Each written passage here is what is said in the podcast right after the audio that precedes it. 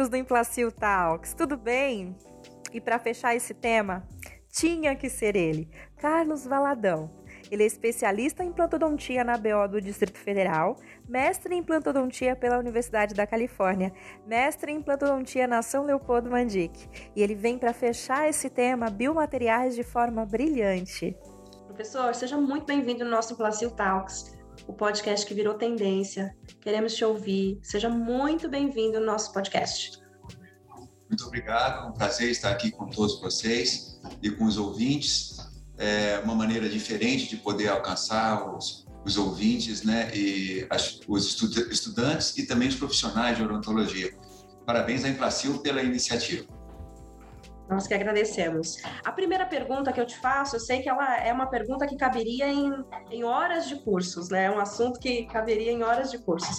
Mas, resumidamente, professor, qual que é a importância do, dos procedimentos regenerativos na excelência clínica, na tua opinião? Certo.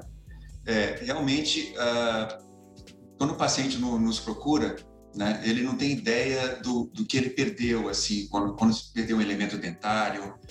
E alguns casos, é claro, que ainda temos a chance de fazer isso preventivamente, né, quando nós, por exemplo, procedemos a uma extração, uma mexodontia indicada, a gente pode trabalhar preventivamente na regeneração. Mas para aqueles pacientes que não, não, não têm ideia do que perderam, eles acham que perderam só um dente, que chega no dentista vai pôr um implante. E na cabeça deles, o implante é como se fosse um dente novo. E, e não é, né?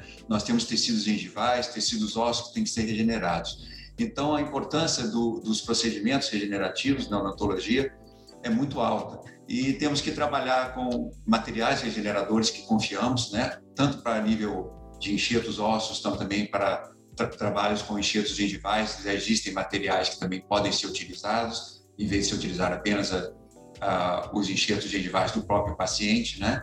E, e dizer para o paciente que há possibilidade de tratar o caso dele e cada vez mais a gente está mais avançado na área regeneradora. Então, substitutos ósseos, por exemplo, é muito importante. O paciente acha que fica temeroso em fazer um enxerto, achando que nós vamos fazer um procedimento muito complexo, removendo o osso de algum lugar do corpo dele, e quando hoje em dia não há mais essa necessidade, na grande maioria dos casos. É, é interessante você entender né, que essas novas vertentes e que o paciente veio buscar dente, né? Ele quer a recuperação daquele elemento, ele quer preencher aquele espaço, ele quer voltar àquela mastigação, os aspectos Hoje, no mundo que a gente está vendo aí bastante busca de harmonização, o sorriso, né? Não adianta a gente preencher várias áreas se a gente não acertar toda a estrutura. E a estrutura está baseada nos dentes, né? Verdade. É, realmente, tudo começa com o sorriso, né? Hoje em dia, realmente está muito em voga e é muito interessante a área de harmonização.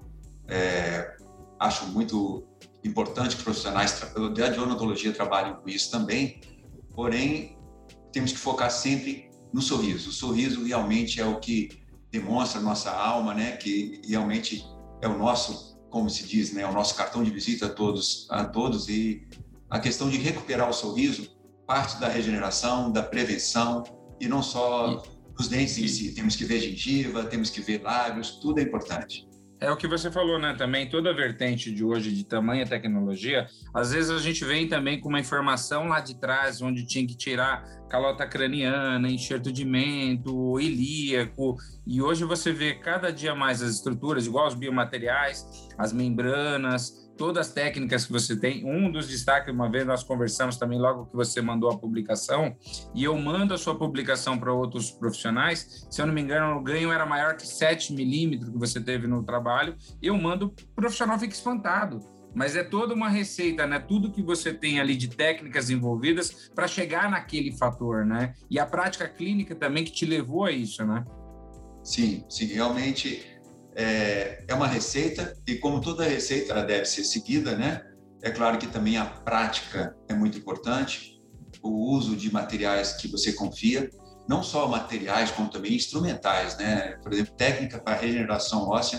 Se a gente trabalhar com instrumentais, eu digo instrumentais, por exemplo, instrumentais específicos como os microparafusos que seguram uma membrana, por exemplo. Se for trabalhar com parafuso ou com uma taxinha que vai te dar dor de cabeça, demorar a cirurgia e não ajudar, não adianta. Então, realmente, é, saber a teoria é uma coisa, e o profissional tem que também não só saber a teoria, como também investir na parte prática. Tudo com prática a gente sempre melhora, obviamente, né?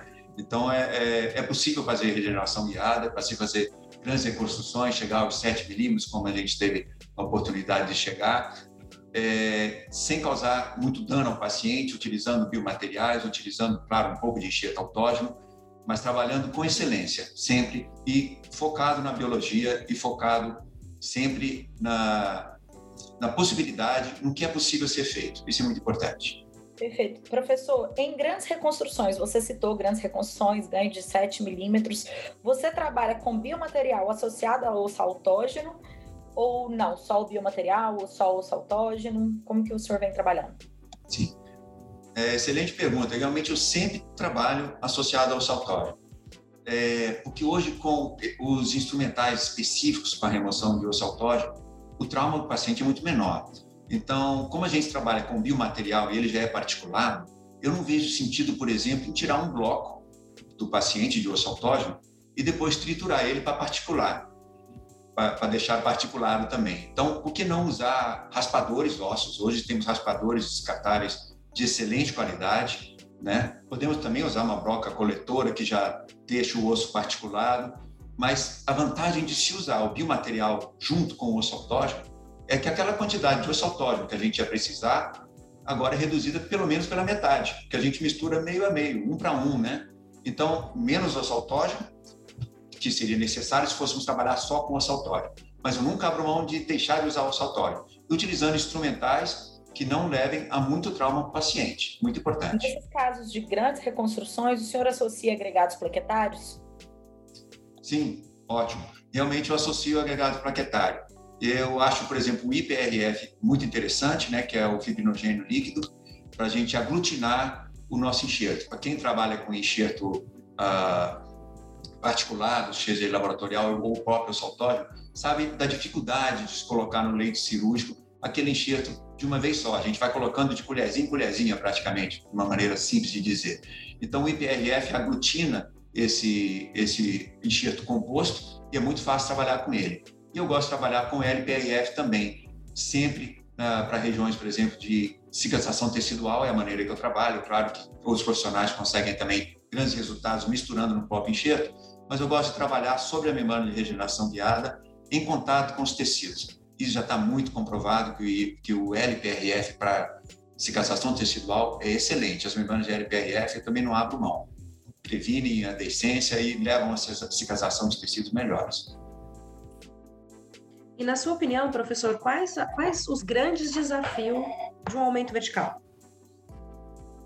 É, o grande desafio do aumento vertical, é claro, primeiramente o que vem à nossa mente é ganhar o osso vertical, né? Claro, isso é verdade. Evidentemente. Porém, o grande desafio é que, como eu expliquei no início, o paciente não tem noção do que perdeu, né? Mas o profissional tem noção e tem a obrigação de dizer para esse paciente, olha, você perdeu o osso, mas observe também que perdeu gengiva, né? A gengiva é, estava através de fibras presa no seu dente. Você perdeu o dente, perdeu gengiva, a linha gengiva está lá em cima. Então, através de fotos, a gente demonstra isso para o paciente. Então, o grande desafio do aumento vertical é recuperar todos esses tecidos perdidos: osso, gengiva, né? E devolver o sorriso ideal para o paciente. Outro desafio também da técnica em si é manipulação dos tecidos, principalmente, porque eu acho que a questão do enxerto a gente acaba dominando questão de trabalhar com, com mini taxinhas e parafusos também é um pouco chato, mas você vai pegando a técnica.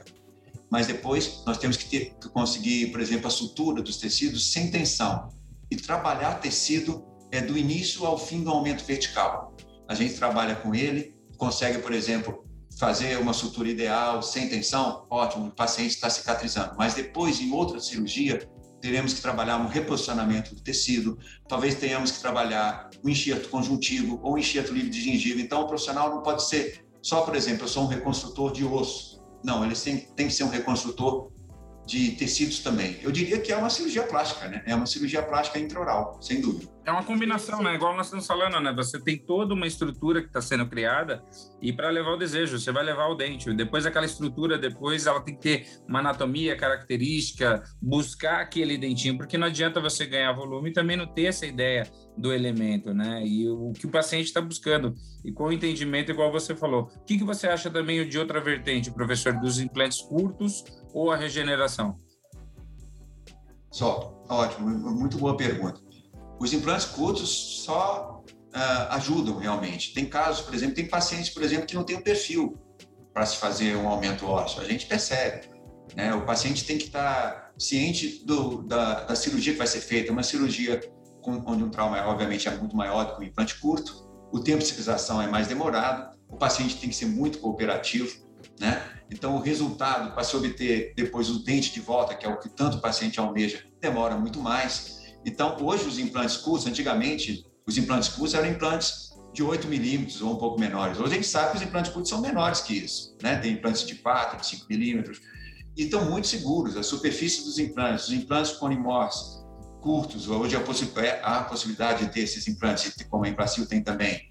Então, os implantes curtos, eu, eu gosto de trabalhar. Já tem realmente é, literatura realmente que consegue prover resultados com os implantes curtos. E sempre trabalhar com, eu estou trabalhando com implantes curtos, eu trabalho com os implantes unidos em regiões posteriores, né, claro.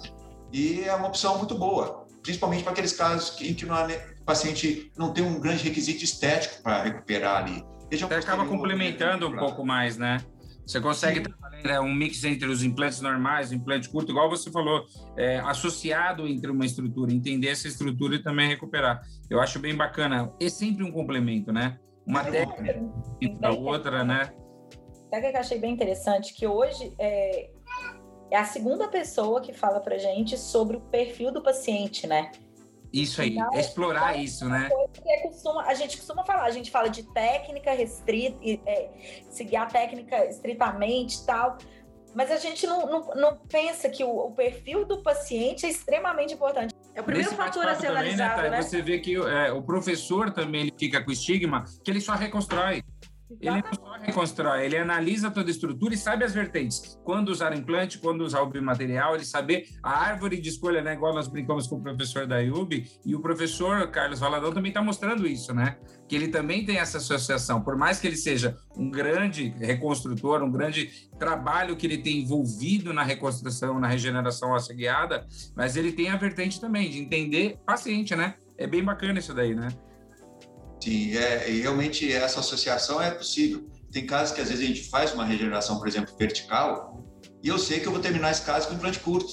É engraçado isso, né? Porque às vezes a gente pega, por exemplo, uma mandíbula tão atrófica, onde o nervo mandibular já está muito próximo, não adianta, não tem biologia para eu conseguir ganhar a partir daquela altura 10 milímetros, sabe? Eu não consigo. E mesmo se eu ganhasse 10 milímetros, eu conseguir colocar um implante às vezes de 9, se for um conimócio, eu quero enterrar ele um pouco mais, então eu vou, não posso perder essa oportunidade. Então, às vezes, a gente consegue ganhar 4 milímetros, 5 milímetros, excelente. Já conseguiu dentro da biologia o possível. A gente não pode nunca ultrapassar a biologia. E aí associa com implante curto e nós temos o caso regenerado. É muito importante. E é claro, depois também o profissional tem que saber ou uh, tem que referir a outro profissional que trabalha com a área de prótese. Grande importância, por exemplo, dos pilares, né?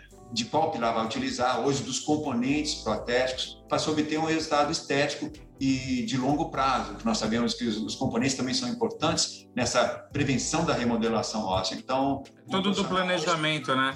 É planejar essa estrutura, né? Tem que saber de tudo. Ele tem que já o cirurgião tem que estar ciente da área protética, já tinha que estar em conversa com o protegista, sabendo qual pilar vai ser utilizado, por que está utilizando aquele implante. Tudo isso é muito importante, porque a gente quer longevidade para nossa regeneração. Não adianta a gente fazer uma regeneração, depois colocar um implante com um design antigo, né? Eu, por exemplo, não uso muito implantes de hexágono externo, mas alguns casos são necessários. Principalmente alguns implantes curtos, pode ser que seja necessário um hexágono externo por conexão. Mas saber trabalhar com o tipo daquele implante. Não adianta pegar um hexágono externo e enterrar ele 2, 3 milímetros a nível ósseo. Né? Que nós vamos ter uma remodelação. Então, o profissional tem que estar ciente do que vai ser utilizado do início até o fim para que depois de alguns anos ele possa até mesmo rever aquele caso de regeneração e dizer, olha, zero de perda óssea, isso vai durar muito tempo. É, o que eu gosto muito nisso daí, professor, é que nós vimos agora, nós estamos vendo constantemente a odontologia na parte da implantodontia, ela seguiu um caminho grande, que o implantodontista, hoje ele é implantodontista, protesista e o pério, eles estão os três conversando ali, né? E se de verdade a gente puder colocar ainda que o buco também está nessa da grande cirurgia, né? Então, Isso é você... é muito bom, né? a profissão total, né? Você está envolvendo muito, né? Antes você tinha o implantodontista, só faço implante. Aí o protesista chorando porque o implantodontista não pensou na prótese. E como você está colocando, nós encaramos você, que nós assistimos você de plateia, é que é um grande cirurgião, né? Mas aí você está falando para a gente uma vertente tão gostosa que você está falando da prótese. Você está falando do tecido mole, que é característica da prótese. Não é só tecido mole de fechamento, né? Você não está só fechando o caso e passando para o próximo. Você está fechando o caso, apontando para a doutora Tayane, que vai fazer a prótese, para o profissional, seu protesista, né? Isso, Léo, é muito interessante. Assim, a gente quando a gente fala de regeneração, aumento vertical, principalmente posterior de mandíbula, fala-se muito da técnica. Temos que liberar retalho para a gente poder fazer o fechamento, evitar uma infecção. Mas espera aí, a gente precisa também daquele tecido para fazer um selamento perimplantar para que a prótese se mantenha no lugar, né? É e aí, aí, onde o doutor Carlos está conseguindo abordar tudo, porque até então todo mundo fala, vou fechar para não infeccionar e o enxerto dá certo. Vamos fechar. Uhum. Não, e, e, e quando eu fechei, Thay, fech... Quando eu fechei esse tecido, ele tá sadio para receber a prótese? Até que às vezes precisa de né? Às vezes é porque você olha para o osso ali, você está colocando o osso como um vertente. Ah, ele vai colocar implante, está pronto para implante. Coloquei implante, mas já está pronto para prótese.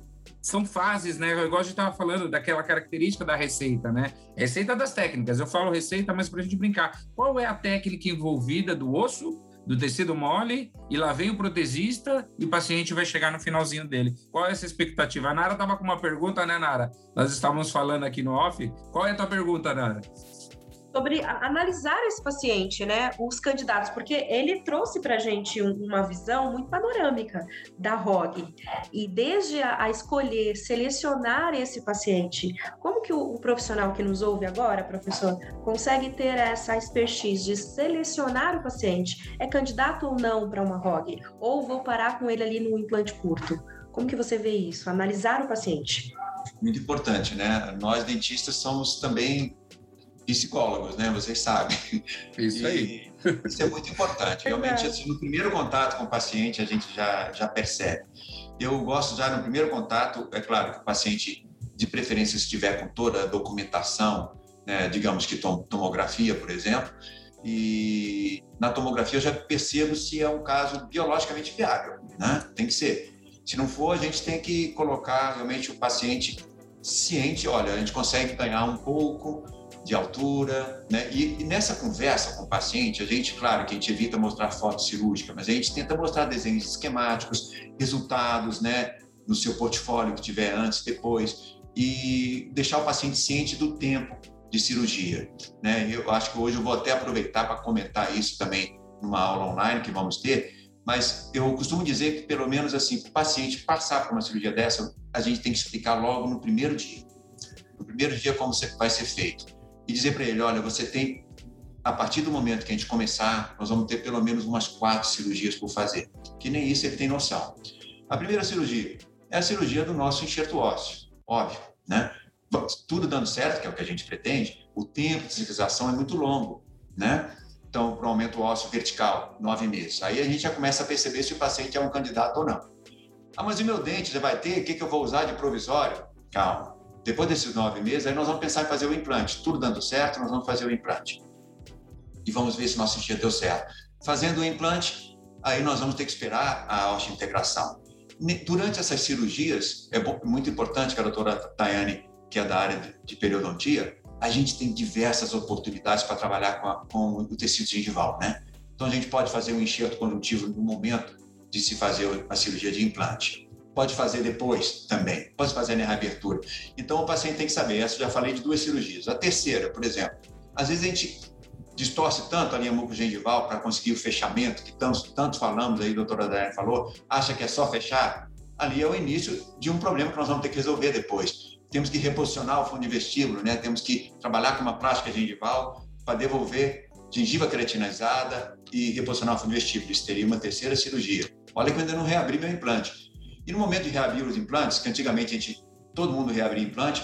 Hoje, se o implantodontista, se puder entender de periodontia, é um momento chave para trabalhar com uma reabilitação de implante. Aquela reabilitação de implante que você marcava o paciente em 15 minutos para fazer, isso acabou, né? Você tem que marcar uma reabilitação de implante como se fosse uma cirurgia, encara aquilo como uma cirurgia onde você vai ter a oportunidade de fazer um enxerto gengival, um enxerto gengival livre ou um enxerto tecido conjuntivo ainda trabalhar um pouco, fechar com chave de ouro, é a tua oportunidade final de trabalhar aquela gengiva, né? Então, hoje eu já comento, essa ainda é a quarta cirurgia para o paciente. Ah, mas é só uma reabertura, marca 15 minutos na agenda. Não, não, não. É uma reabertura com uma plástica gengival. Então, isso daí a gente já, comentando isso com o paciente, gente já tem ideia da maratona que ele vai ter que seguir, junto com a gente, de braços dados o tempo inteiro, que nós vamos acompanhar esse paciente numa gestação óssea, né, que demora nove meses ou mais, até resolver o dente. Então, o paciente tem que É uma parceria, né? De um ano e meio. Sim. É uma parceria. É uma parceria. Você e o paciente sempre é uma parceria fantástica, né? É uma parceria. Então, é assim que a gente analisa o paciente, se ele vai enfrentar essa parceria junto com a gente ou não. Porque a Mestre... motivação e a colaboração dele é muito importante, né, professor? O tempo é todo. Mestre, eu ia até te pedir, pelo nosso tempo, eu ia te pedir algumas dicas aí fantásticas, mas veio o caminho aí. Só ouvir o prazer com que você fala esses passos e você está sentindo esse passo. É sua vivência, sua clínica. Então você está transcrevendo para a gente de uma forma que é o resultado. A alegria do dentista, eu falo, não é o cheque. A alegria do dentista é você trazer aquele paciente, levar aquele sucesso, todo o conhecimento que você foi inúmeras vezes estudar lá fora para trazer a técnica para a gente. Quando você publica um trabalho, você coloca teu nome no trabalho, todo mundo vê três, quatro, cinco páginas, mas eles não veem a vida que teve do desenvolvimento. Não é uma técnica única. Você também não publicou a melhor. Você teve outras melhores, outras piores, outras que levaram até a prótese, né? Outras que não levaram em nada e você teve seu aprendizado também. E teve outra técnica, que, a, aquela técnica que não deu certo, às vezes ela te leva além.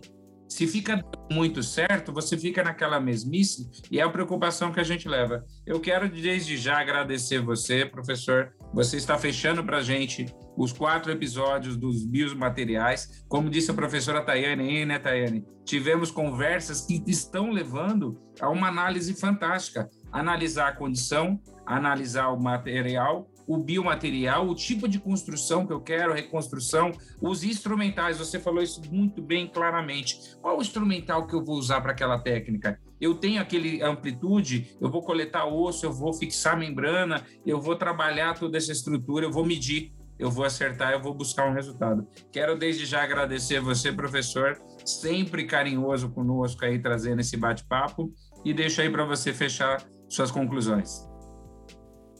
Eu que agradeço a todos vocês, agradeço a Implacil por, essa oportunidade e dizer que como é bom, né, bater papo. Sabe aquele papo que a gente bate realmente? É uma delícia. É bom demais. no né? cantinho do café, né, professor? Aquele é papo que a gente bate no cantinho do café. Pena que a gente não pode se, se encontrar, pode ser no cantinho do café, tomando cerveja. É a resenha do O podcast é um áudio bem gostoso, mas tem muita matéria no Perio Lovers, tem muita matéria no nosso YouTube, no canal do Instagram, no Facebook, que vão mostrar para vocês essas técnicas. É só acessar procurar o professor Carlos Valadão, professora Tayane, futuramente nossa Nara aí também, publicando seus casos.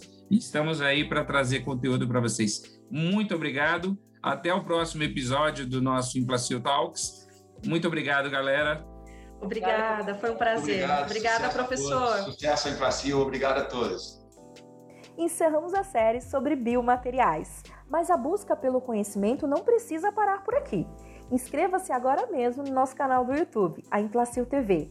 Nela você encontrará uma videoteca repleta de conteúdos com altíssimo nível científico, vídeos produzidos por profissionais do mais alto gabarito. Tem muita coisa legal falando de ROG, biomateriais e outros assuntos relacionados. Tem bastante conteúdo no nosso site também, matérias da semana, artigos científicos e muito mais. Ah, e não esqueça de seguir o nosso Instagram. Lá você encontra sempre uma novidade quentíssima e ainda acompanha as nossas consagradas lives do Pet Implant Lovers. São sensacionais. Aqui no Implacil Talks, nos próximos episódios, falaremos do implante maestro. E o nosso primeiro convidado é o professor Luiz Fernando Martins André. Esperamos por vocês!